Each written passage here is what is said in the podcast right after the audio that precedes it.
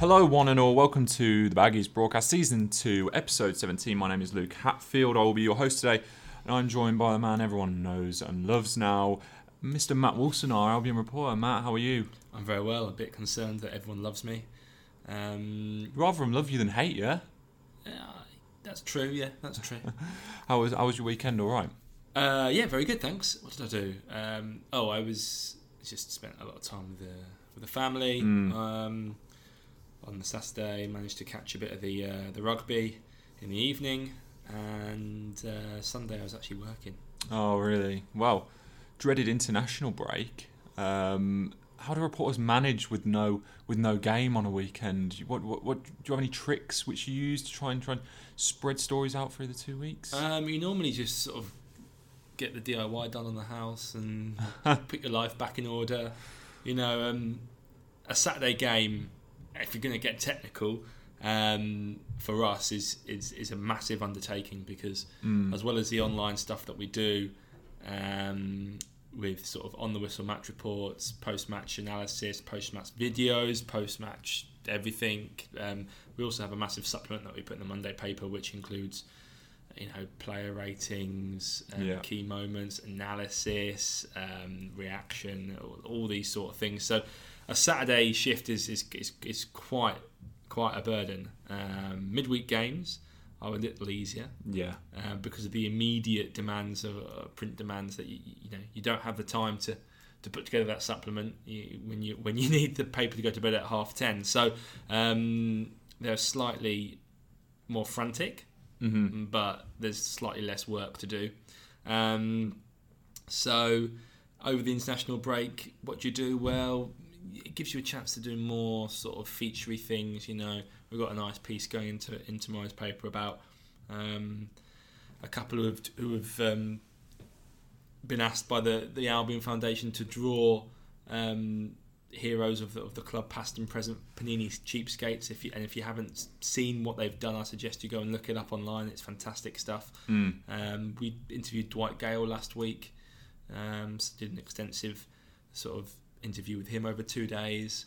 Um, so it gives you an opportunity to sort of delve a little bit more deeper into certain issues. You know, we've been covering the um, the proposed championship breakaway, which which West Brom and, and Aston Villa have been almost leading uh, or, or part of the rebel groups. Uh, we've been covering that extensively over the break as well. So um, as well as giving me an opportunity to to clean the house, Mm. you know, it gives you a chance to do something a bit more considered. Yeah, certainly does. Um, you, you said you managed to play 45 minutes for your Saturday League team a couple of weeks back. Did you get any time on the pitch this time? No, because unfortunately, all the uh, the whole team was going to Cheltenham, Oh, and dear. I, I was supposed to go, but then um, I, I had to stay and look after some young children. So, Well, you might get an opportunity this weekend. well, yeah, because I mean, the, the the only upside, and I mean I mean this literally, the only upside of having um, no what's it five Saturdays off in a row is that I might actually be able to dust the boots off and play some proper football on a Saturday afternoon. But um, yeah, I, I really feel for the fans in this run because uh, the next five games are Friday, Wednesday, Monday, Friday, Friday, Mm. and they've got to go to Ipswich, Sheffield United, and Swansea in that run. I mean, if anyone's going to all five of those games, you know, hats off to you because it, that's a lot of money in the lead up to Christmas. Um, it's a lot of travelling, and it's you know at god-forsaken hours. You know, a lot of people won't get back from Ipswich till the middle of the night. So Yeah. I just I just think it's it's um, you know I understand why West Brom have been picked for these TV TV games considering the amount of goals they're scoring and also letting in. Um, you know they are the the English football's great entertainers at the moment, Yeah. but it's it's it's not great for the fans and and and it's unfortunately it's a vicious circle because those fans are what make the atmosphere. You know. Um, if anyone watched that behind behind closed doors games that England played um, the other month, Mm. you know, without the fans, it feels weird. Yeah. So, you, you know, they make they make the product that then these TV companies then sell back to the fans. Um, but it, it's reliant on on the diehards who pay through the nose and um, you know take time off work to do these trips that you know that that, that make the game. So yeah, it's, it's it's not an ideal situation. Hopefully, um, after after Christmas, after the festive period, it might get a bit better. But I wouldn't bet against it. Yeah, it certainly wouldn't. The way Albion are playing, and considering that they are uh, up and amongst it, you know, battling for playoff spots, maybe promotion. You think Sky have probably got West Brom's number on speed dial at the moment. Um, Absolutely, them and Leeds and Villa are the, seem to be the big draws at the moment. Yeah, that's it. And I mean, given it, over, it was over an international break this week, Matt, should we get a quick catch up on which Albion players have been out on international duty? Do you want to give us a bit of a heads up on that? Well, you're asking me a good question there. Ahmed Hegazi has been playing for Egypt, Mm-hmm. and uh, Matt Phillips has gone to Scotland. So. Um, Scotland are playing tonight, so people that are listening to this might already know what happened. But if they beat Israel, they can they can win their group and get Yeah. promoted, which is which will be good. And also, I think it also puts them in the pot for a potential qualification for the Euros, which is fantastic for them because it's been 20 years since they've been to a major tournament. So if Matt Phillips can have a, an impact on that, that'd be great. Obviously, Albion fans will be hoping that he doesn't do anything to his um, hamstrings. You know, Yeah. that, that notoriously um, seem to be capable of blowing up at any any time. Mm-hmm. Um, especially considering, I think you know we found a new role for him against Leeds United, where he played this sort of central midfield role, or at Yeah. least part of a of a central midfield three.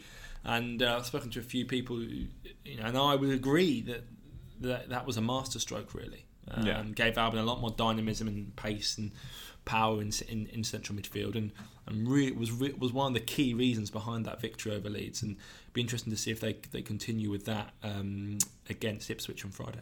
Yeah, it certainly will be. It's a bit of a position. I, I mean, I certainly didn't expect to see him crop up there. I imagine you didn't either.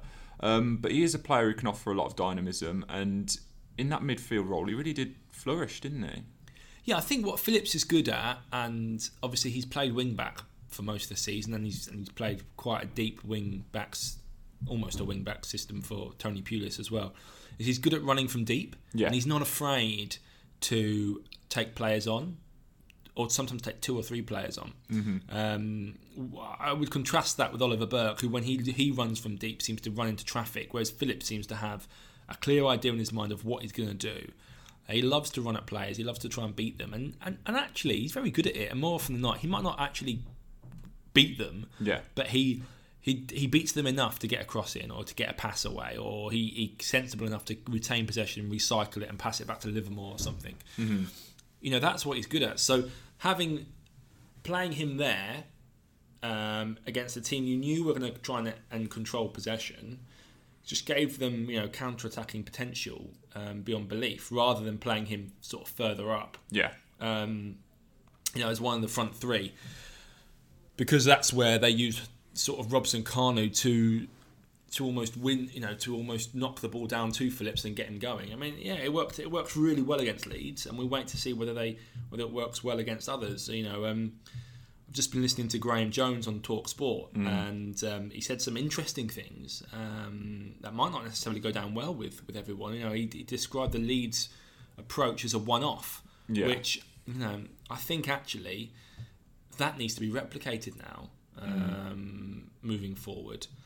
Um, it shouldn't be seen as just a uh, tactics to play against Leeds. I think it's the way forward for this team, and it plays to their strengths. You know, um, particular maybe not with Gayle on the pitch so much as Robson-Kanu, but particularly with the back four. Yeah. You know, passing it out from the back does not suit Hegazi and Dawson and Kyle Bartley.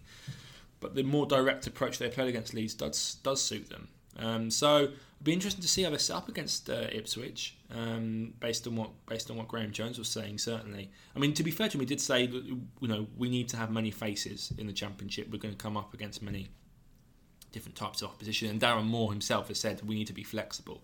And obviously, the ideal and, and, and the end game should be to be to be a master of both of those Yeah. systems, and that gives you the greater opportunity of, of, of finding a way of beating the majority of opponents.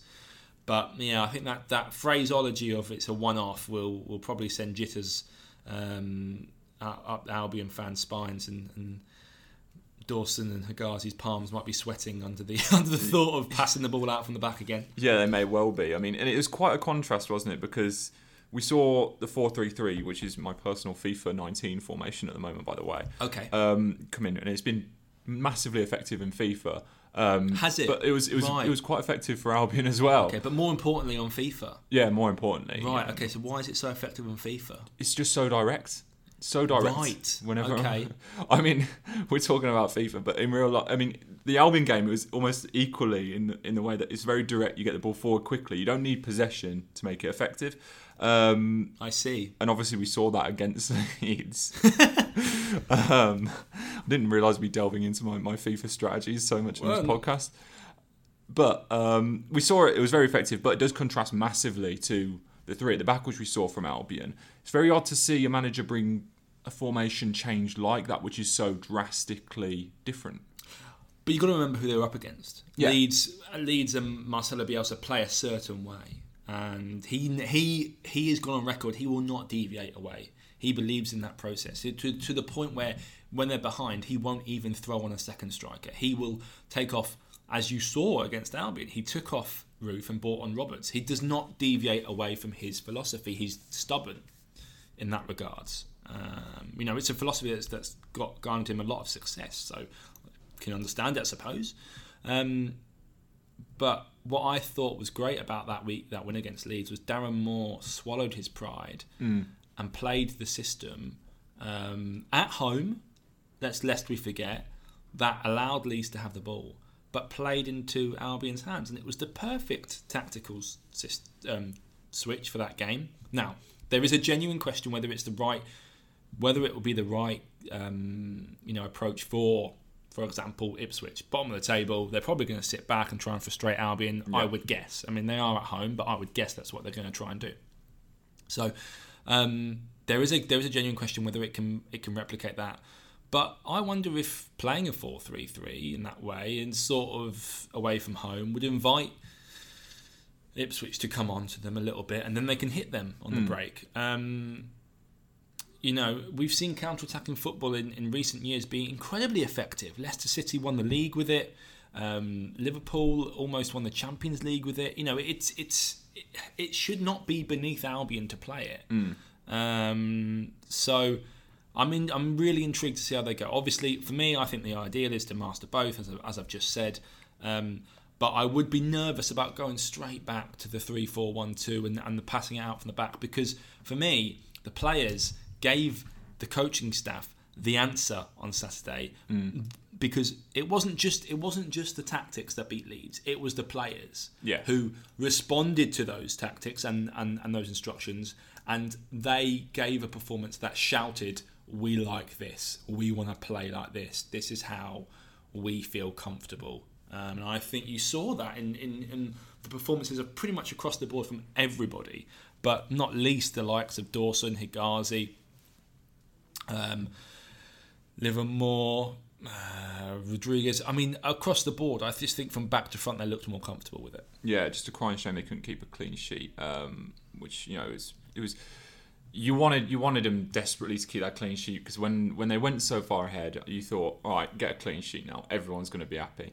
Um, it was Pablo Hernandez, wasn't it? Who got the header over Johnstone. Bit of a shame that because it would have been a nice confidence boost for the back four. I mean, I imagine they were more confident in the way they were playing. They were more assured in the way. they Yeah, were I think it's. I think. I think. mm, I had an interesting chat with Don Goodman this week, and he said, um, you know, these days coaches look at performance levels rather than results. Um, or that's the modern way. yeah. um, because the results will come. And you think about the likes of like Eddie Howe, that's what he does. You know, yeah, yes, it's a results-based industry, and yes, you know, you have to win games. But I think what what made the Leeds results so um, so reassuring is that that was the most complete performance of the season. You know, we've come away from games where Albion have scored four goals, Bristol City, Reading, and you've been like, yeah, it's great to score four goals, Yeah. but Norwich as well. The but, Nor- Norwich one was a big one. But yeah. but is it really as good as it? Is it actually as good as it looks? You know, I mean, um, I was speaking to uh, Claire Astle, um, or Claire Wheeler, I should say, but Jeff Astle's daughter, who's a season ticket holder for 20 years this week, and she said that even after the QPR game when they they, they won seven one, she was concerned about certain aspects. Yeah. So, uh, and you know, she's been watching now, been for 20 years, so uh, you know, she she knows what she's talking about. Um, I I I I do wonder whether this insistence or this this idea of playing pure football and this is the way we have to play to break teams down. Um, I don't know if it's arrogance, um, but it might be slightly because actually there's a number of very good sides in the Championship that play a number of very different ways. It's not all, you know, resolute four four twos back to the wall, and you and you have to, you have to um, accommodate yourself, or at least, or at least impose a style that you th- that fits the players, rather than impose a style that may may not fit the players. I think it'd be interesting to see where they go with the team. Um, in, in the coming weeks because uh, you know okay Ipswich you expect them to beat Ipswich but they lost to Holloway um, Yeah. and then after that you've got Swansea that's difficult away from home very difficult they're just on the cusp of the playoffs um, and you've got Brentford okay they've fallen off since Smith went to Villa Mm-hmm. um, then you've got then you've got Villa themselves and Sheffield United I mean two huge games Yeah, Absolute serious huge run there. and that is that will be a barometer of how far they've come. I mean, the Leeds game was a fantastic game, but in this league, you know, it's relentless, and and you've got to back that up. There's no, it's no good winning one game like that and then losing the next two or three. You have to be consistent. That's it. And I mean, talking about that 4 3 3, yes, Albion didn't have a lot of the ball, but you'd argue that through the performance, and I, I wasn't at the game, but I watched it on TV, it was more enjoyable because it was so direct. Every They time were- Albion had the ball, they looked like doing something. right. They didn't have the ball, but they were in control. Yeah. Okay. So first of all, I want to discuss the possession stat, which is an unfair reflection. I don't know if I've said this on the podcast yet, but I, I put it in Saturday's paper. It's an unfair reflection of um, the of the way that the game went because the way that they can they the way that they um, calculate possession these days is it's based on passes, not based on how many times people have the ball. Now, if you remember that g- game, Leeds passed the ball around, zipped the ball around the back a lot, so built up a lot of passes. Albion, meanwhile, breaking at speed. You had Phillips was dribbling, Rodriguez was dribbling, Barnes was dribbling, Robson-Kanu was holding the ball up and winning free kicks. No passes involved in those sort of um, scenarios. So you're not building up passes, you're not building up possession. Um, so 28% possession felt low because it was low. It was that's not a fair reflection of how much control they had in the game, and they controlled that game. Yeah. from start to finish, they controlled that game. So um, I think you have to almost discard possession as a misnomer and, and, and believe your eyes. And I think there's been times this season where Albion had lots of possession but haven't controlled games. Against Leeds, they had hardly any possession, controlled controlled the game. That's it. Passes with a purpose as well. Goals were led to by one, maybe two passes. Yeah. They weren't stringing together passes from the back like Leeds were doing. Yes, and when when it comes off, it looks great sometimes. But if you're passing around the back, not only is it frustrating as a fan sometimes watching it and saying, "What are we actually doing with the ball?" But it also, I mean, a lot of the time, a team will stand there and be like, "Yes, you're moving the ball around, but you're not actually penetrating." But we've got you where we want to. You know, Exactly. we, we are jockeying you, and we and we we are manoeuvring the ball to where we want it to be. We're, so yeah, I, I do think there is that. Um, you know, um, do Albion have the deep lying playmaker in central midfield to play that role that is required if you're going to play passing football? I'm not sure. I don't know. I don't know if they do, to be honest. Um, we look. We wait and see how they go forward. I think. I think ideally, you you what you do is you develop that side of the game from a strong base, from a back four, from almost from a four-three-three. And yes, you pass it around. And once your confidence is up, you go for you. You start to zip it around a bit more, and players naturally become a bit more. Um, you know, um, sharper just through you know sheer confidence. You know, they're not thinking. Yeah. They're not thinking about every single touch. So, um, but I think it has. To, I think if they want to learn that, it has to come from a posi- from a strong base. And I think they they struck on that base against Leeds. And I think they need to. Um, I believe that they should continue down that route. And yes, by all means, slowly develop it over time. But uh, I think I think at times this season they've been guilty of trying to go too far too quickly. If you know what I mean. yeah, I suppose the only question is whether it allows Albion to put all their best players on the pitch. Yeah, I mean, uh, it's it's a difficult question. I think selection this week. Um, Robson-Kanu does not deserve to be dropped, in my opinion. Mm. He was fantastic against Leeds. I don't know what message that would send to the rest of the squad. And but then you've got Dwight Gayle, who is you know your best striker, your well your most lethal striker. Looked sharp when he came on as well. Yeah, he scored his goal. Um, I don't know what you do. I, I've said this in the video. I genuinely don't know what you do. it's a tough one, isn't it? Because you've got you've got this wealth of riches, especially in an attacking sense, and, and it does does raise questions. But that's why we're not football managers, and that's why Darren Moore's got to make Exactly. This is where you earn your crust. This is how. This is where you become a, a good manager, and you manage the, the, the expectations of your squad, and, and you keep everyone happy, and you, you keep that team dynamic going. Mm. Curious as well. Which which st- style of win did you prefer more, the Leeds one or like the QPR Stoke style? I preferred. I, you talk about style. Um, which game did I prefer? Leeds, because uh, the reason I prefer the Leeds game is because I went in it with no expectation. I thought Leeds were gonna were gonna batter them in the same way that Derby did. I thought Leeds were tailor made to, to beat Albion playing the, the old formation. And what Darren Moore did not only surprised me, but um, it was almost a coming of age performance for him. I thought, Yeah. um, a tactical switch um, that that showed, as I said earlier, that he that he wouldn't be stubborn. So that's why I preferred it. Whether I, you know, I'm not saying I prefer that direct style of play. I think it's genuinely exciting when it's when it's when it's going. You know, when Yeah. you've got Matt Phillips herring up the pitch at pace, that gets me excited. When you've got Barnes herring up the pitch at pace, that gets me excited. Um, I think there is pace and power in this team that could could be used to great effect. Um, that being said, you know, you look at the Stoke game where Gibbs and Gayle waltzed through the team with a with a lovely goal. Um, it's hard not to e- enjoy that either. So, um, as I said earlier, it's about mastering both. Um, if they can do that, they'll be a force. But uh, that's easier said than done. Yeah, certainly is. And James Morrison is a man who, who thinks that teams are beginning to fear Albion. Um, do you think that's the case? Do you think a lot of teams now, especially when they're coming to the Hawthorns, they come thinking if we can get a draw here, this is going to be a great result?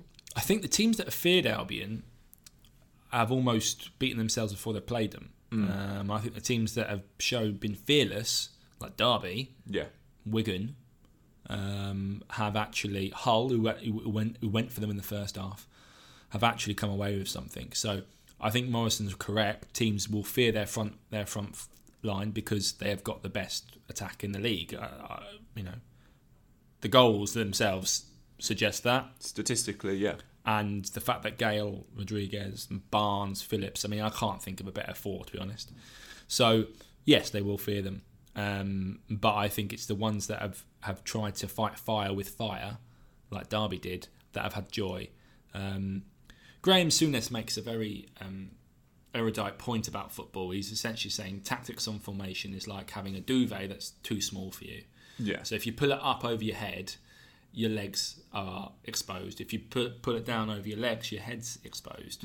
So whatever system you play, whether it's a 3-4-1-2, a 4-3-3, um, a 4-4-2, whatever system you play and whatever approach you play, there will always be weak spots that you can exploit. You know, in a, in a, in a 3-4-1-2, as we've seen, um, it's those um, centre backs either side of the middle one that get exposed. Um, you can uh, get overloads there. In a four-three-three, you can get overloads on, on the on the fullbacks because there's there's not if it's not done properly, um, there's you know there's not enough men there.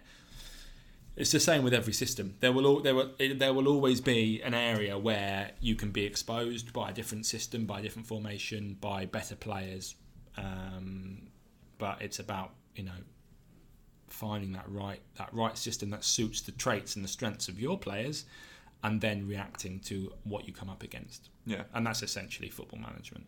that's it right there. Uh, detailed explanation. um, let's talk about that front four as well quickly. If you were coming up against Albion, say you were the manager of Swansea or whoever Albion happens to be facing, uh, who would you fear most? Out of Albion's team, Yeah, Um, it's a good question. I would probably, f- I'd probably fear Barnes the most because I think he's got the best close control um, on the run. Although Phillips, when he's on his day, is unplayable. mm. Um, I think players are used to playing against strikers like Gayle and Rodriguez. Not used to it, but I think defenders are aware that Gayle is nippy and uh, can pop up with a goal at any point. And but it's when, pe- defenders are, hate it when players run at them, Yeah. and that's what Barnes and, and Phillips are, are, are brilliant at. So I think those two are the ones that would probably scare the majority more than Gayle in some ways. Even though Gayle probably gets better results, if you know what I mean, in terms of goals scored and whatever. I think those two they put the frighteners in uh, in people more. as a Villa fan and knowing that Villa come up against West Brom, my priority as a fan would be to stop Harvey Barnes. I think Would it? for me when Barnes plays well, Albion. Are, You are see, their I best. I would I would say when Phillips plays well, Albion are at their best, and Mm. maybe even when Jake Livermore plays well, Albion are at their best. Do you know what I mean? Mm. I think yeah, it's it's almost. I think Barnes can conjure a moment of magic out of nowhere, yeah, um, but I think he's got that sort of youthful. I don't want to say inconsistency because he's been consistent, but he's got that sort of youthful. Um, okay, I'll try three things. Two of them won't come off, and then the third one will. yeah, Whereas Phillips, if he's on it, I, I can't think of a. I mean, maybe, maybe at a push Hernandez, but I can't think of a better wide player in, in, in the league than than him. Um, definitely not Balassi or anyone like that. yeah. I'm only joking. I'm only joking. It's all right. He has, he's, he's not He's started, well, he's he's not started a game yet. No, but he's done okay, hasn't he? He's come, he's done all right when he's come on from. Um, right, let's quickly talk about this EFL TV deal because it's um, one of the stories which has rattled on a little bit now, and Albion amongst Leeds and Villa uh, are not very happy about this new TV deal, which was sorted out the other day. 595 million, five-year deal, 35% up on the current agreement, which was in place. Why aren't Why aren't Albion happy, Matt? because they don't think it's um, enough. They don't think it fairly rep- re- represents or reflects how much the championship is worth. I mean, if you look at it as a compared to the Premier League deal, you know, it's about it's about a tenth of the size of that. Um, it's yes, it's five hundred ninety-five million pounds, which sounds like a sounds like a lot of money, but that's spread across five years Yeah, and then it's paid to all 72 clubs in the EFL. So the actual increase that they're getting is not very much, and the, and it's for more televised games, so that it decreases that even further. Um, considering the um, growing, um, I want to say, entertainment value and also quality of the championship, um, I think that the clubs have got a point. I don't think the EFL have negotiated a strong deal.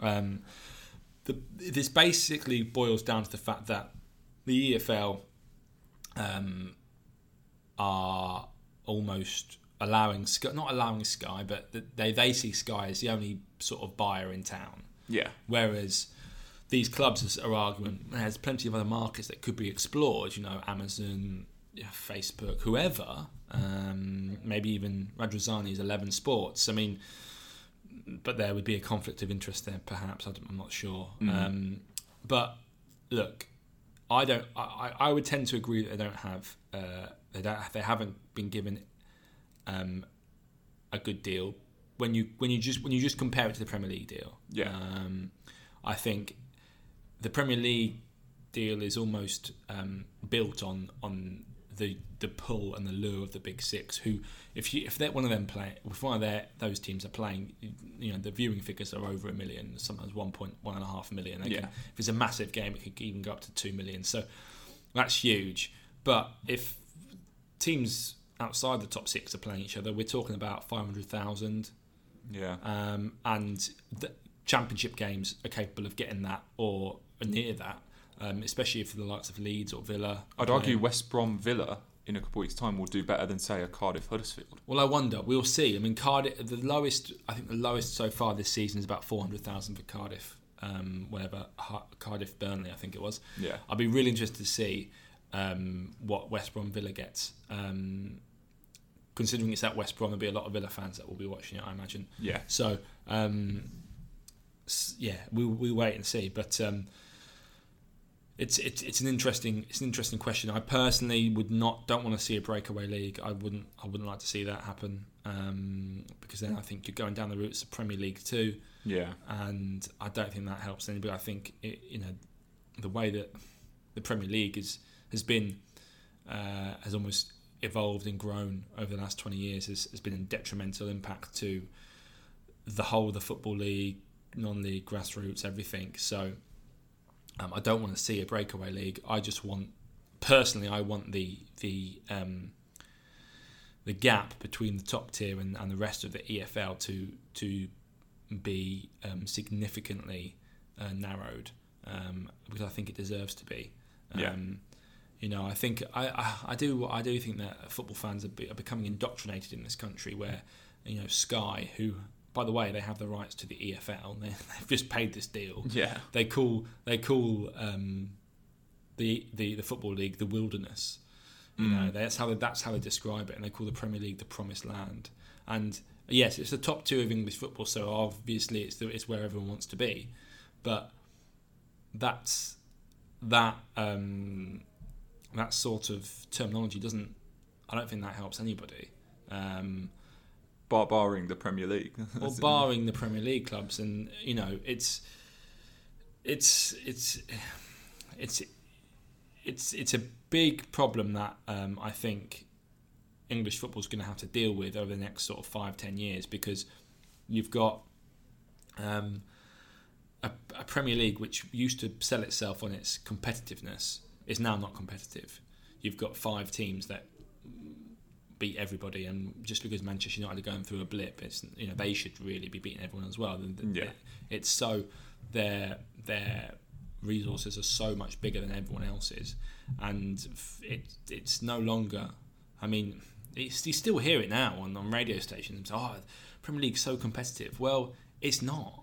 It, it's competitive in the sense that you've got three teams going for the title, which is ex- exciting yeah. but there's never going to be another Leicester. What's competitive is the Championship. When you've got 16, 16 teams, teams. going for going for going for promotion. So um, that's competitive. So I, I look, I don't know. Um, I don't know where it's going to go. I don't know what the future is. Um, but there's there's going to be some. There probably will have to be some big some big changes in English football over the next sort of five ten years. Yeah, I'd agree with you. And the one thing I would say about the Premier League nowadays, it seems to me like it's being sold more by the players as opposed to anything else. People like to see the big names. They see Eden Hazard. They see you know your Rashfords. They see Lukaku. Whoever. Oh, you want to see good players play good football, and don't get me wrong. You know, you I don't know if you what was it Liverpool Chelsea, absolutely cracking game. Yeah. and you, you know those. It is better. It is better football. There's there's no there's no there's no getting around it. It's much better. It's a much better quality product than the Championship, um, particularly when you've got those teams playing. Yeah. But um, whether it's still as competitive as, as it as it as it used to be, I'm not I'm not so sure. Yeah, certainly not. And I suppose the only other the issue for these big clubs in the Championship is that you know you see Leeds, West Brom, Villa. They're on TV almost every two or three weeks. No disrespect to you know some of the teams lower down, but your QPRs, for example, they're not going to be on the box every other week. And the fact that teams like that will be getting a similar level of pay Yeah. from these TV deals to the likes of West Brom and Villa, that's another sticking point, isn't it? I think it's part of the problem. Um, I, you know, I think, um, you know, as I said earlier, the next five games for Albion are Friday, Wednesday, Monday, Friday, Friday, and that's not great for the for the everyday fan. And and if, if these clubs, I mean, I'm, I'm not entirely sure how how many of these clubs have got their fans' interests at heart, but it probably is part of it. Um, you know, the fact that actually the fans that come to our games are not being looked after by this, and the the paltry amount that we get given for being picked for for live TV, hundred thousand pounds for a home game, ten thousand pound for an away game, it's not worth it. That's pennies, isn't it? Yeah. Considering the costs of some of the, some of these teams have got, and it doesn't help that midweek games are now, you know, pretty much all of them on the red button, Exactly. That's another that that is which is killing attendances. well, that's what the clubs claim. Yeah, that's what they say. Yeah. So uh, plenty to talk about there, and it's one which I'm sure will rattle on. Uh, let's quickly talk about Rekeem Harper before Rekeem Harper. Sorry, before we get to questions. Um, Albion want him a new deal. Could he end up being another Tyler Roberts? I suppose that's the worry. That's the concern, isn't it? I mean, Rekeem Harper is out of contract at the end of the summer, at the end of the season, sorry, and um, West Brom have, have begun or opened talks. It's early, really early stages, I think, but uh, they want to get him tied down to a to a new deal, a long term deal. You know, Darren Moore's proven that he's he, he, he, likes Rekeem. Um, played in, played him in central midfield for all three Carabao Cup games. Brought him on for his championship debut the other day against Leeds, um, and he's a very talented boy. He's, he's playing for England under 19s at the moment during this international break, um, and he looks like he's got the full package. Um, obviously, it's early days. He's still only 18. He's got a lot to learn. I still think he could do with a loan spell. Yeah. Um, he went to Blackburn last season, didn't play many games. Um, whether he could get another League One club and, and, and really tear it up, you know, he might go to Walsall uh, following the footsteps of Jack Fitzwater, who's come on leaps, leaps and bounds at Walsall. Um, that that would be a good move, I think, something like that. Um, but I think first and foremost they want to get him tied down because obviously um, the Tyler Roberts one was slightly different because um, I think West Brom agreed to that so that they could facilitate the, the loan move for Daniel Sturridge, Yeah. um, which um, obviously turned out to be an absolutely disastrous decision. But I still think um, you would probably make it if you were in that situation again because although Sturridge ended up doing exactly what everyone thought he would do, which was get injured and score no goals, he does have the quality to potentially You've got to roll the dice. Yeah, in, that, you- in the position that they do. were I in mean, at I the time. and- yeah, I think it's it it's very galling the fact that he's started the season so well for Liverpool, and and, and even before he joined West Brom, he was he played so well. I mean, it just seems like he maybe didn't care about West Brom, which is a real shame. Um, but and maybe perhaps the, the coaching staff at the time should have done a bit more homework and, and, and maybe identified that. But look, I don't know. Um, it's it's it happened, and and Roberts has, has gone on um, to Leeds, and you know it, at some stage these these promising players need to play for West Brom because we've got um, you know obviously Kemar Roofe moved on. Um, I don't, th- but at the time, uh, you know, he wasn't ready. I mean, he moved to a League Two club, I think he was Yeah. um, when West Brom win the Premier League. You know, he's there since worked his way back, so that's a slightly different scenario. I mean, y- it's a, it's a it's a positive thing that these players go on to do to achieve things, isn't it? Really, you don't want them to fall out the game. So, um, but it would be nice for Albion to for some of these players like Sam Field or Rekeem Harper or Kyle Edwards for them to to become West Brom seniors um, in years to come would, would would be good. I think the academy needs that because they are producing good players. Obviously, Saido Berahino is the case in point, and he he um, okay he had his own difficulties, and it all blew up in the end, didn't it? But Yeah. for a, for a period, he was the star striker, the star man at the club. Um, he came through the academy, so I'd like to see a couple more um, following in his footsteps up to a point. Yeah, yeah. Um, I suppose one question fans will be asking is they see that his contract's up in the summer. Why why are Albion leaving it? Say say late. It's not late. I mean, do you think he signed a two-year deal uh, when he went to Blackburn last summer, and we're now um, just what are we? We're in November. Mm, Um, it's not late because he's only he's only just sort of gone a year through that deal.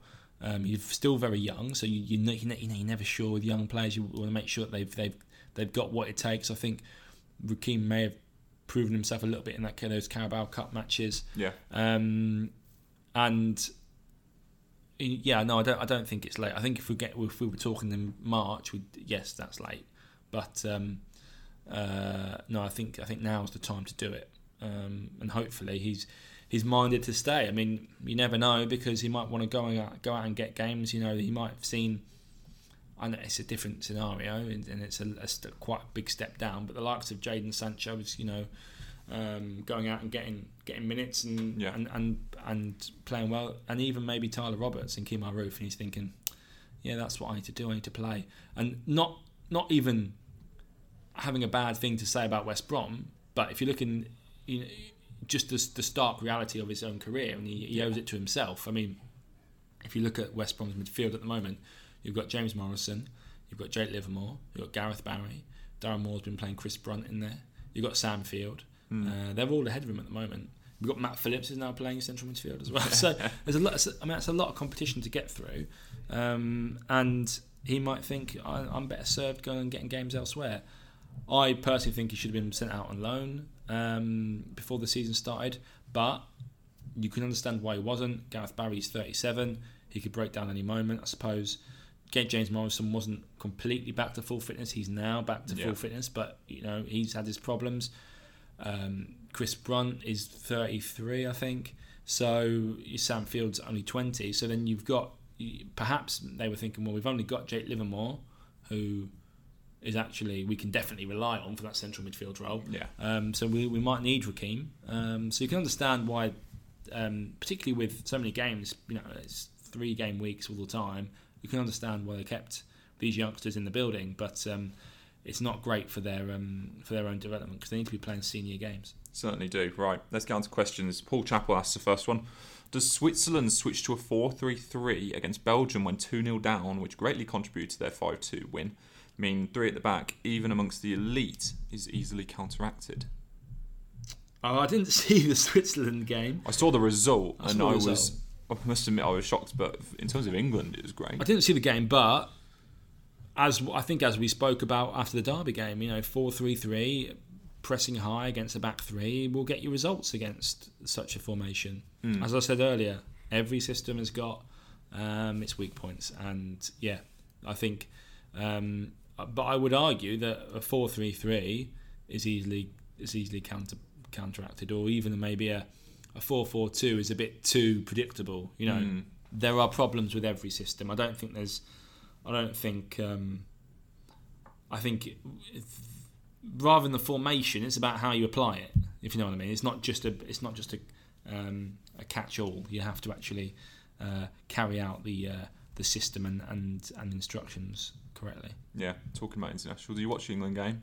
I did watch the England game. Yes, Good, wasn't it? it was very good. Yeah, I was in. Yeah, I was in on Sunday, so I watched it here, and then I had to write a comment piece about it, and it was uh, remarkably um, joyful, which uh, is not something that is usually associated with England. But I suppose we are living in a new era. The the Gareth Southgate era. Yeah, the Gareth Yeah. Southgate era. Not bad. Looking forward to next summer there. Um, Charlie Swift, if Adarabio continues to improve, should we consider a loan next season or maybe even a permanent deal if it's possible? Um, yes, I mean, yes. A long way to go till summer. Um, any number of things can happen. Um, Adarabioyo could still be recalled by Manchester City in January. I don't think he will be because he won't get anywhere near their team and he's playing uh, for West Brom at the moment. So I think he'll be staying for the season. Um, but if he carries on, you never know. Um, and if he thinks, well, I'm not, you know, Manchester City have got all this money. They've, you know, they, they're they're buying defenders for 50 million pounds whenever they fancy. Yeah. You know, they've got John Stones and Laporte who are quite young. I'm never going to get into that team. Um, if West Brom go up, he might think, yeah, I'll start. I'll, I'll stay there. I'm, I'm I'm liked there. I'm playing well there. I think he's a very tidy little player. I mean, he's playing out position at right back, and he's been the most consistent player for the last three games, I'd say. Um, so yeah, I think he's. Um, I'm hoping he can go on and have a good season. Yeah, that's it. And a lot said about City's academy, but I mean, you look at Phil Foden, and he's probably the shining light of that academy. But he, even he's not really. Um, he's not starting every week. Put it Yeah, way. Phil Foden, the first player to have more column inches than minutes. Um, yeah, I'd, yeah, exactly. I mean, that, that, it's a very tough ask breaking into the Manchester City team. So um, you never know what will happen. Um, the other, the flip side might be that Manchester City think no, he's good enough, and we'll, we'll we'd like to keep him. Thanks. So you know, Yeah. he's you're in the lap of their hands really because he's their player. That's it. Kieran asks, "What is the high point and low point of the season so far, and how will this Albion team fare against Mowbray's 0708 side?" The high point was Leeds. The low point was Hull. So sorted. I mean, they've, Simple. they've come in the last two games, to be honest. Um, how will they fare against Mowbray's 0708 side? Will it be a cracking game? It'll probably finish about 5 5. um, I don't know, really. I think, I mean, I, James Morrison mentioned this after the game against Leeds. He said, This reminds me of that team. That team won that league, a very competitive league, a very close league and they were the only team really that that that scored. They scored a shed full of goals, and that's what won them the league. And I think Morrison says he feels the same sort of thing here. I mean, Mm. they they finished that league with 19 more goals than anyone else. So, and you can almost, I mean, Albion have got eight more goals than anyone else already. So you can almost see them doing that this season. Um, it's just whether they and they, and even in that year they lost 11 games. Yeah. uh, and you can see them doing that this year. To be fair, but um, so yeah, I can see the I can see the parallels certainly. Um, how would they fare against them?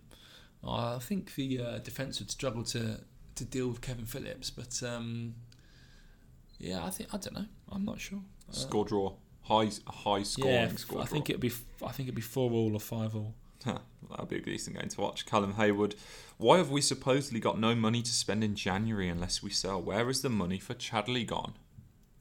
Well, I've, I've explained this before on the podcast. Um, when you uh, buy players, you don't. Well, very rarely do you um, put down the whole money at, at, at, that particular point, and very rarely do you receive the whole money at that particular point. So, for example, Albion have still got, I think it might be one or two payments to pay on Oliver Burke, totaling, you know, I think it's between four and five million. Mm. They might have paid the second one actually now.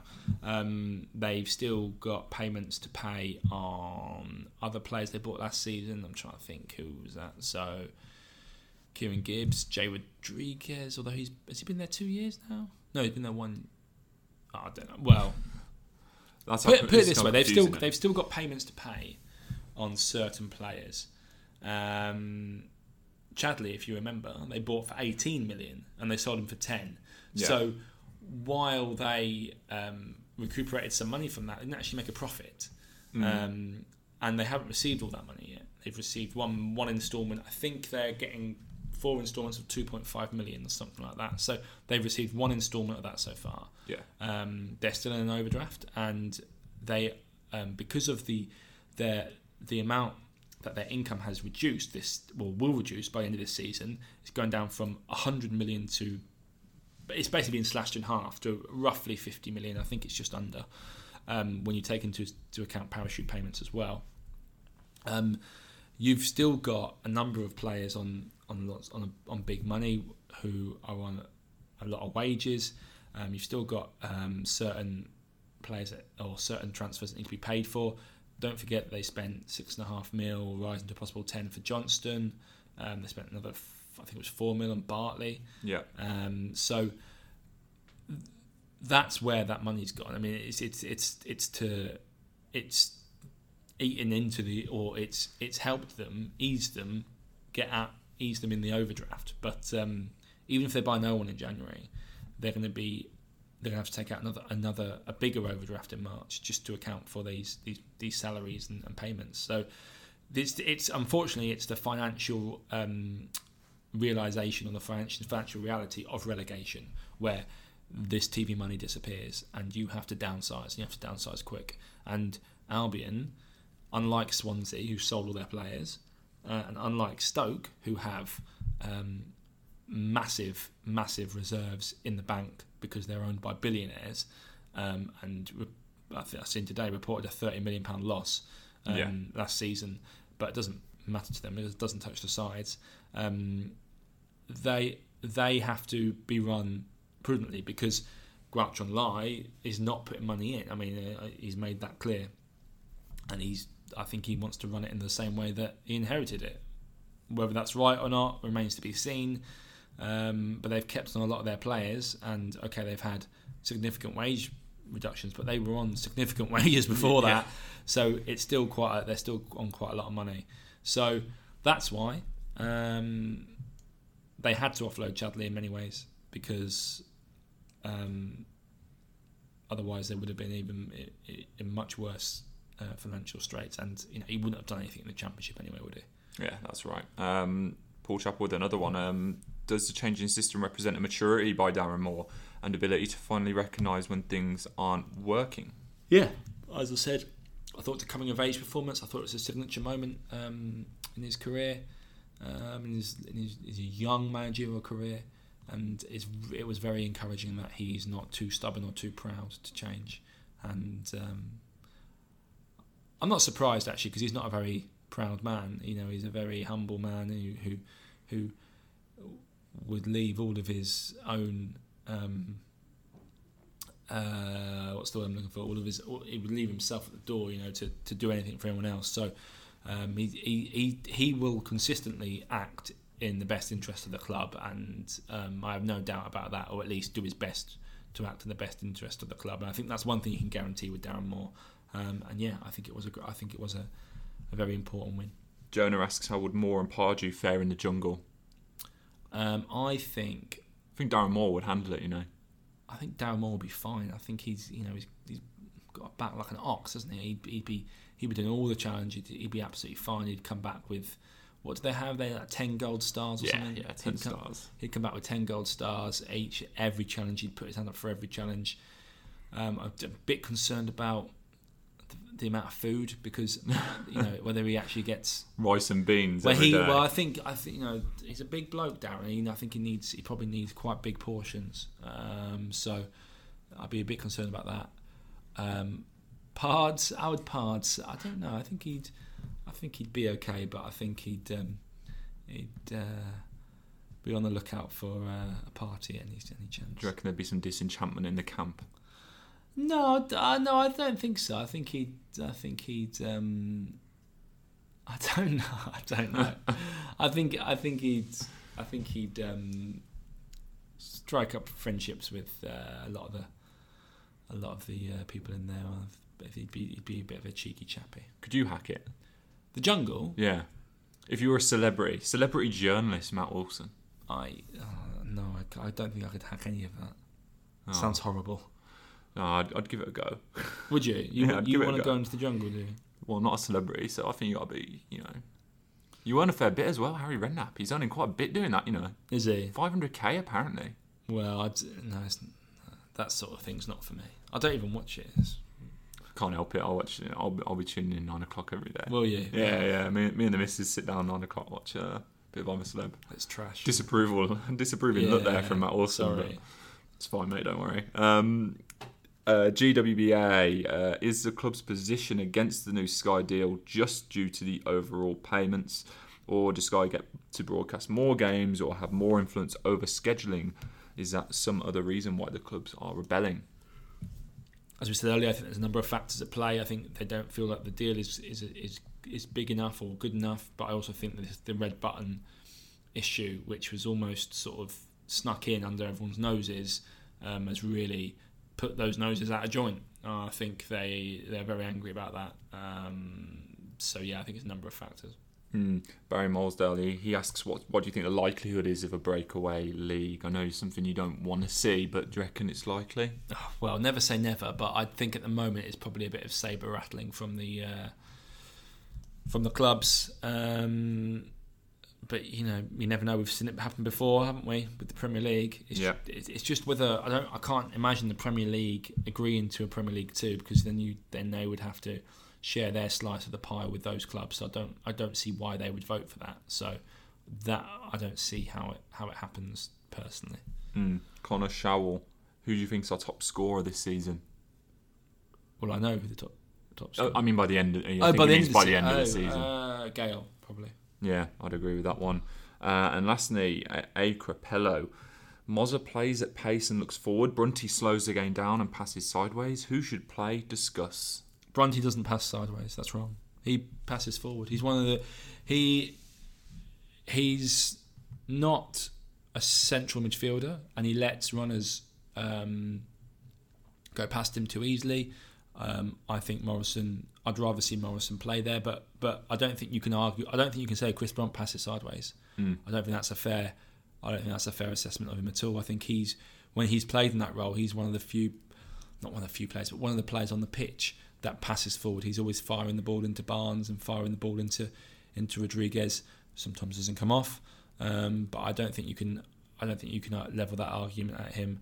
Um, Morrison passes forward as well. That's one of the reasons I like him. I think he's he's always looking forward. He seems to have that extra second on the ball that, that that others don't have. He's just a central midfielder, isn't he? I thought he's fantastic against Leeds. I'd like to see Morrison keep his place in central midfield, um, and you know maybe play in that midfield three alongside Livermore and, and, and Phillips, or alongside Livermore and Barry, or I'm not, you know, I don't know, but um, I don't. I- Yeah, I, I think it's.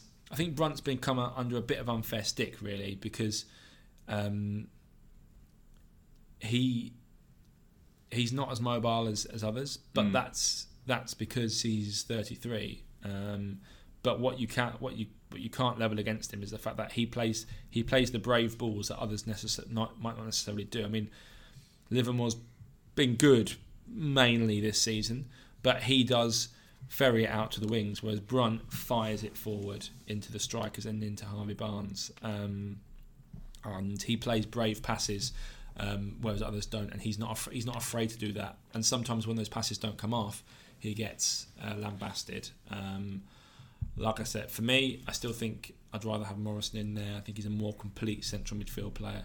but I do think Brunt's got a bit of an unfair stick this season. Mm. Um, and I've just found one more from Carl Jones. Actually, he asks, "What was the point in signing Bakary Sako?"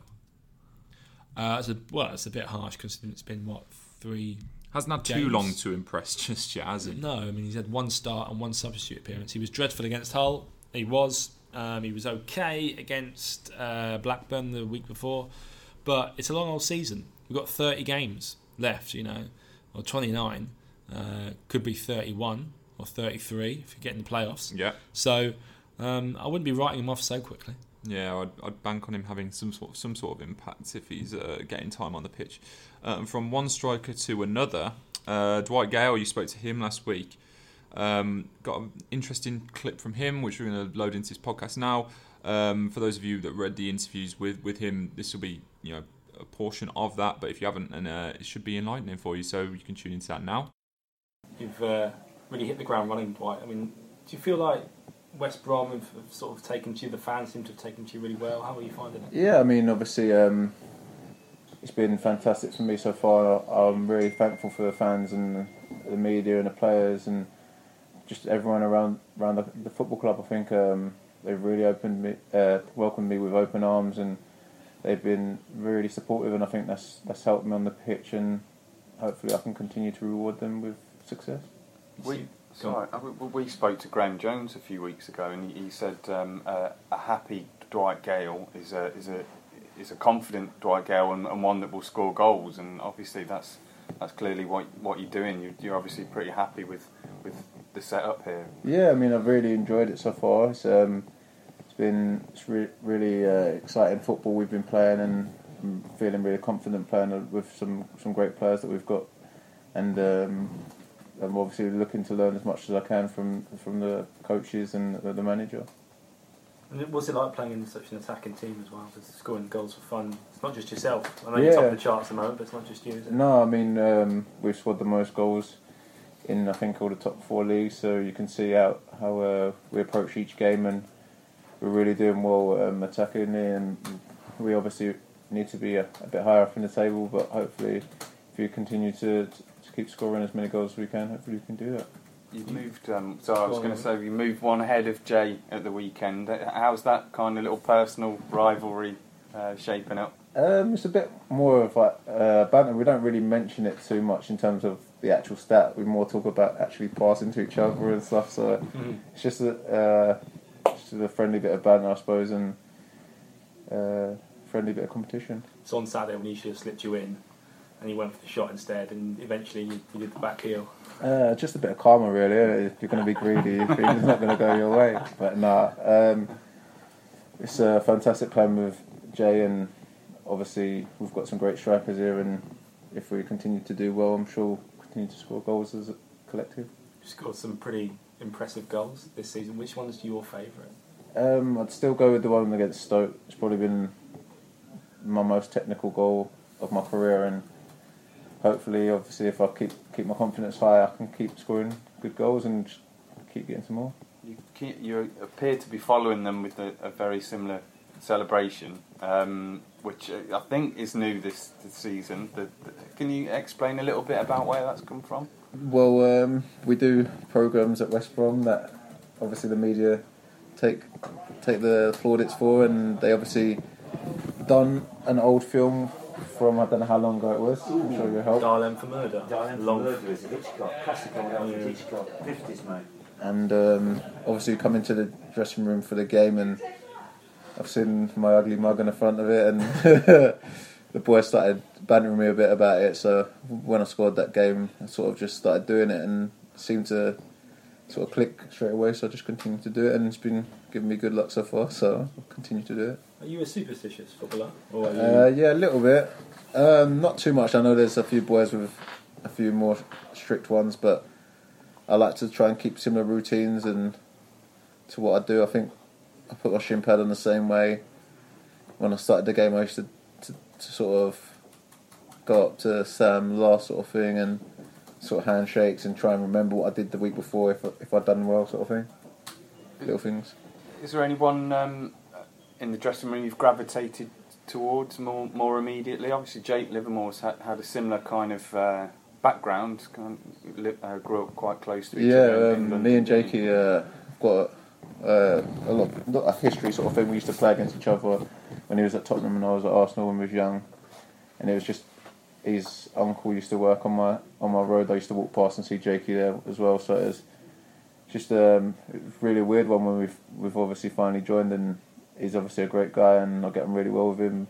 But as I say, all the other boys are great as well, and they've really helped me settle in. So how old were you and Jake then when you were you sort of on the same road or? Um, no, so basically, me and Jake used to play each other from about eight till twelve against each other, and we obviously knew playing against each other in centre mid was was a bit of a competition. We used to always go for each other with Tottenham and Arsenal. But then um, I used to walk past his shop, his uncle's shop, probably when I was 17, 18. So Mm. Jake would have been still at Tottenham, sort of playing, trying to break into the first team. But I would have probably been around college days, so I used to just go past and say hello if I see him there.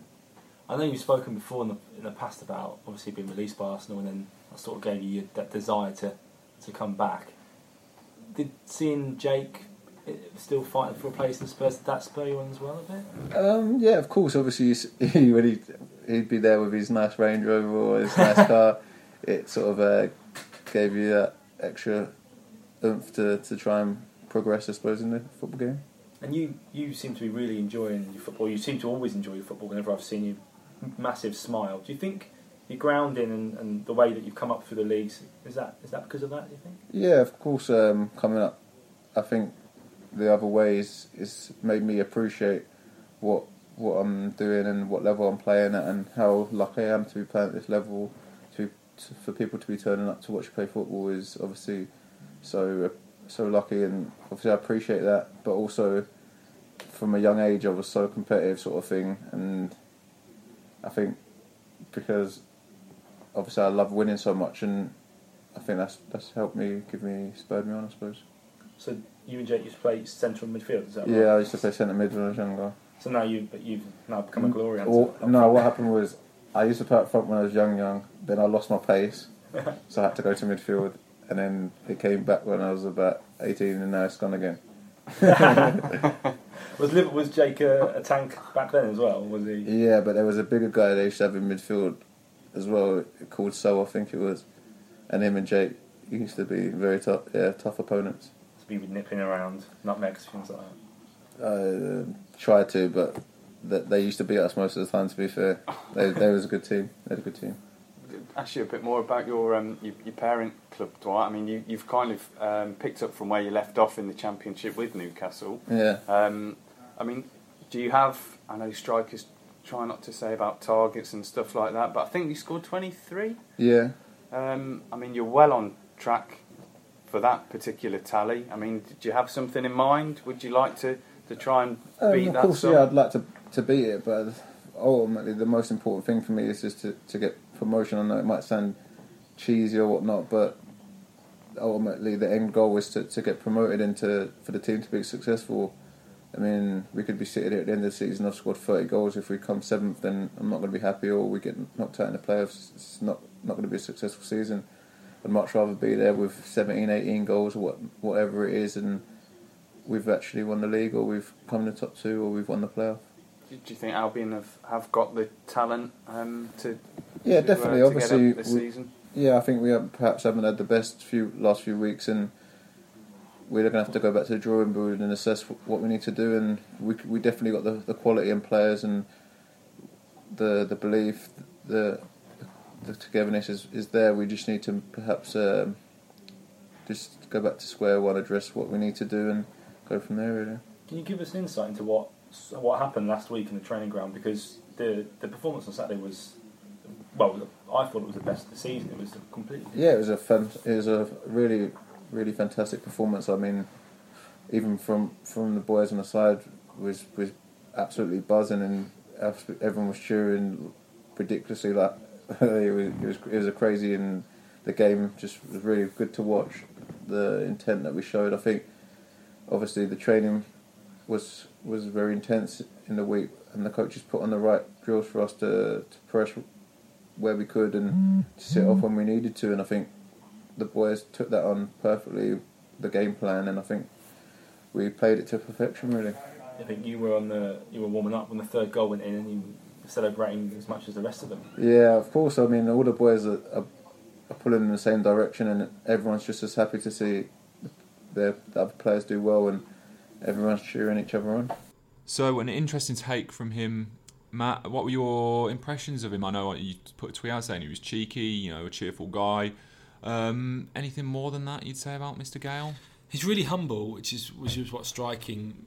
Um, his humour was sort of self-deprecating. You know, he was joking Mm. the fact about the fact that he he'd lost some pace and that Gareth Barry was quicker than him, and and you know when when I asked a bit- asked a bit of a cheeky question about whether he thinks he'd get back in the team, considering how well how Robson Kanu and, and the front three played, and and his response was, you know, was was fantastic. He said, you know, I just hope that we keep winning games, and I, I just come on and get my uh, my um, token goal at the, end, at the end, like I did against Leeds, and everyone's happy. I mean, honestly, he seems like an absolute salt of the earth, um, grounded guy who has come up through non-league. You know, he's done it. He's done it the uh, the hard way. He knows. Um, he knows what it, what it's like to work his way up from the Essex Senior League to non-league to League One to Championship, all the way up to Premier League. Um, I think there's he he has.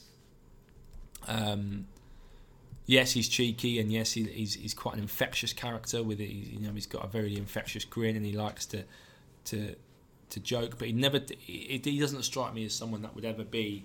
Um, that would ever cause any disagreements. It's all so it's all very nice and good natured, and Mm. he just seems like a real team player. I mean, I think you've seen that throughout the season.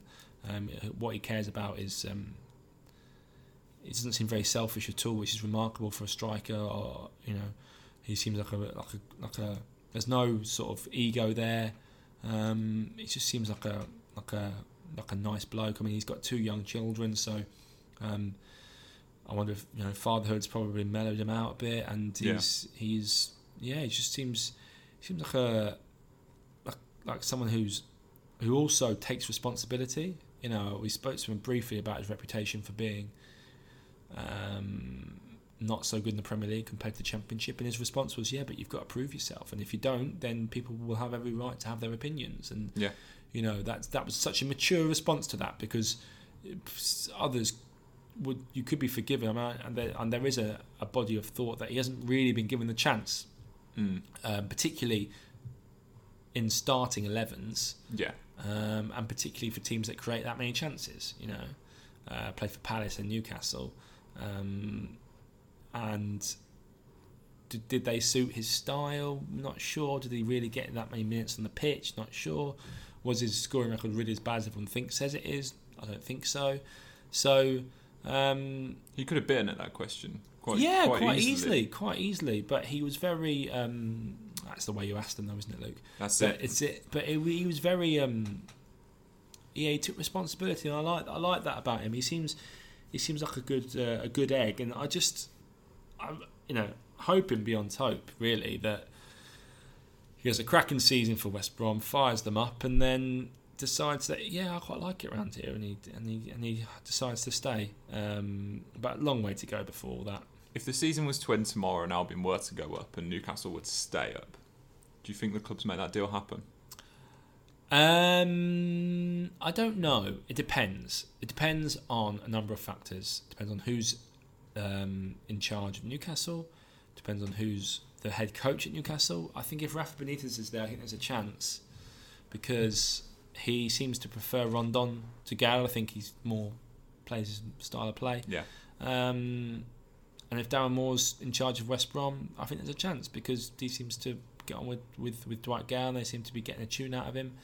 Um, I think, to be fair to Gayle, he's, he's jumped headfirst into this. Mm. Um, he hasn't been sulky or annoyed that he's had to step down to the Championship again. You know, obviously he wanted he wants to play Premier League. Of course he does. And it would have been a, you know probably kicking the teeth when he was told by Newcastle, "We need you to to go to West Brom to facilitate this deal." But um, the way that he's thrown himself at the club is has been fantastic. So. Um, yeah, I think there is a possibility that it happens, but um, you know it's a long way to go. So anything can happen in the next sort of eight months. And last one on Gayle. How many goals does he finish with this season if he stays fit for the remainder of the year? That's the question, isn't he? I mean, he does get pick up injuries as he has done recently. Um, he's on nine already. I think he, I think he gets over twenty. 25? I think he could get 25. He got 23 for Newcastle a couple of years ago, and he was injured for a little bit of that. Uh, I think he, I think he could get 25. Yeah, I mean, I'd love to see him get reach 30. It'd be fantastic. I can't remember the last time anyone reached 30. I mean, put it, put it into perspective. He's already scored more league goals this season than um, the last anybody has for West Brom in the last three seasons. I think. How many did Lukaku get on loan? Uh, I can't, I can't remember now. 17 or something. But Berahino was the last person to beat him. He got 14 in the league uh, under Pulis, uh, or when Pulis first arrived. Hmm.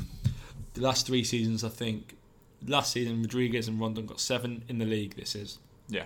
season before that. Rondon got eight, and I think he may have got eight or nine the season before that. So, yeah, it's it's um, he's yeah he's a class act, isn't he? And Yeah. it'd be great for him uh, just for, if he stays long term. But for now, I think just enjoy him for the season, and, and hopefully uh, he, he fires them up. Fingers crossed, absolutely quality at the moment. Right, let's talk Ipswich Town. Um, Friday, 7.45 pm kickoff. Uh, don't envy that drive, Matt. Yes, although I'm not doing it. Um, Oh, yeah, that game off for you? I will not be there, unfortunately. I wish I was, but I can't make it. Um, the joys of uh, Sky moving, Sky moving uh, t- games for TV means that I am unable to attend this game. It's gonna be, I'm gonna be furious. I'm gonna get my Sky Go loaded up on my iPad and, and watch it. But yeah, I can't. I can't. Uh, Who's who's filling who's filling your shoes? Who's I'm not sure at the moment. To be honest, I don't know, but somebody will be there. I'm sure. Uh, my money's on Joe Edwards. It could be. Are you going? No, I won't be there. I'm, I'm at the um, the Second City Derby on Sunday, and I'm having to work in the office on Friday. Okay. So someone will be there. There will definitely be a very respectable and um, well-heeled reporter from the Express and Star in Ipswich, but it won't be me, unfortunately. Um, hopefully, they'll get uh, they'll get a win. They should do. They should do. Yeah, fingers crossed. Right, um, it's going to be a very different game to the one against Leeds. Uh, Ipswich, as we mentioned, bottom. Obviously, they've had a managerial switch, so Paul Hurst out.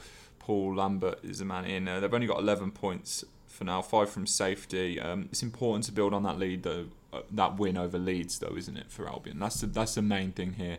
Continuing to win, even if it might be a slightly different route. Yeah, they've got to back it up. They've got to back up. I mean, this this is the worst team in the league. They're five points adrift. They've Got to back it up. Um, it's important to build on that that win against Leeds and build up some confidence, build up some momentum, and, and get going again. Because um, yeah, I I- you know one one defeat against Ipswich and all the doom and gloom will be back. That's it. Do you reckon, you reckon three at the back comes back in? I mean, it's a, a team which you think. I hope not. You- It's a team though where you think the three at the back more look at it and say the three, three at the back will probably be more effective. Do you think? No, I hope not. I think I don't care about the opposition in this situation at the moment. I think the players themselves look more comfortable playing four at the back, play four at the back. You can still bomb on and be attacking. I mean, you can still ask Gibbs to fly up the left wing, and he probably still will. Mm. But just give that confidence to your defenders and your centre backs in particular. I, I, I, I, hope they don't go back to three of them. Fingers crossed there from Matt Wilson. Any changes you expect to see? Do you reckon Dwight Gayle comes in or? That's the big one, isn't it? Does Dwight Gayle return? Does Gareth Barry return? I don't think you could really change it after Leeds. I don't think Gareth Barry comes in for any of those players. I'm not sure. I don't know about Dwight Gayle. Maybe he does, but we'll wait and see. Right. So we finish up with our competition as always. Go on then. Right, three games. Uh, for those of you who listen regularly, you all know the deal now. Uh, we pick three anytime goal scorers from three games over the weekend. Uh, we will pick the players for you if all three of them come in. A random listener who will be picked on Friday afternoon, considering that West Brom's game is on a Friday. Uh, if, if all three people score, then that person wins an Albion shirt with the name and number of their choice. Right, first game Albion versus Ipswich. Matt Wilson, give me an anytime goal scorer, please. Considering he didn't score against Leeds, I'm going to go for Jay Rodriguez. J Rod. And the second game, Spurs versus Chelsea in the Premier League. Spurs versus Chelsea in the Premier League. Hmm. Um, I will go with Morata. Alvaro Morata. He's got a bit of form recently, hasn't he? He has done, yeah. He's done. He's done better recently. In the last one, it's a big one. Villa versus Blues. Villa Blues. Who's going to score in that? I'll go for Che Adams. Che Adams, unbelievable. What a choice. At least the odds. At least the odds will be high. I was always going to go for a Blues player, wasn't I? Yeah, I, kn- I knew you were. It's better, better than you know boring. The odds won't be high. Che Adams has got eight goals this season. Yeah, he got a hat trick the other day, didn't he? Yeah, exactly. The odds won't be high. Oh, I don't know, mate. I reckon Villa, Villa will chance him. With your dodgy back line, I'm not sure. Yeah, and my my claret glasses on at the moment as well. But no, Matt, that that, that about wraps it up for us. Um, unless you've got anything to add, we'll uh, we'll be leaving the Albion faithful for a little bit, and uh, No, we'll have, to, have to wait another week for another podcast. No, um, if you can rate and review the podcast on iTunes or wherever you listen, that'd be great. It helps us with something. I don't know what it is. Rankings on iTunes. rankings on yeah. iTunes. Thank you, Luke. Um, yeah, and if you if you've got any feedback that you'd like to give us, please do. Right, that's about it. Good luck to the Albion on Friday. Enjoy the trip, and hopefully you listen to this podcast on the way. You know, save you save you some time there. So uh, from me, from Matt, goodbye, and good luck to Albion.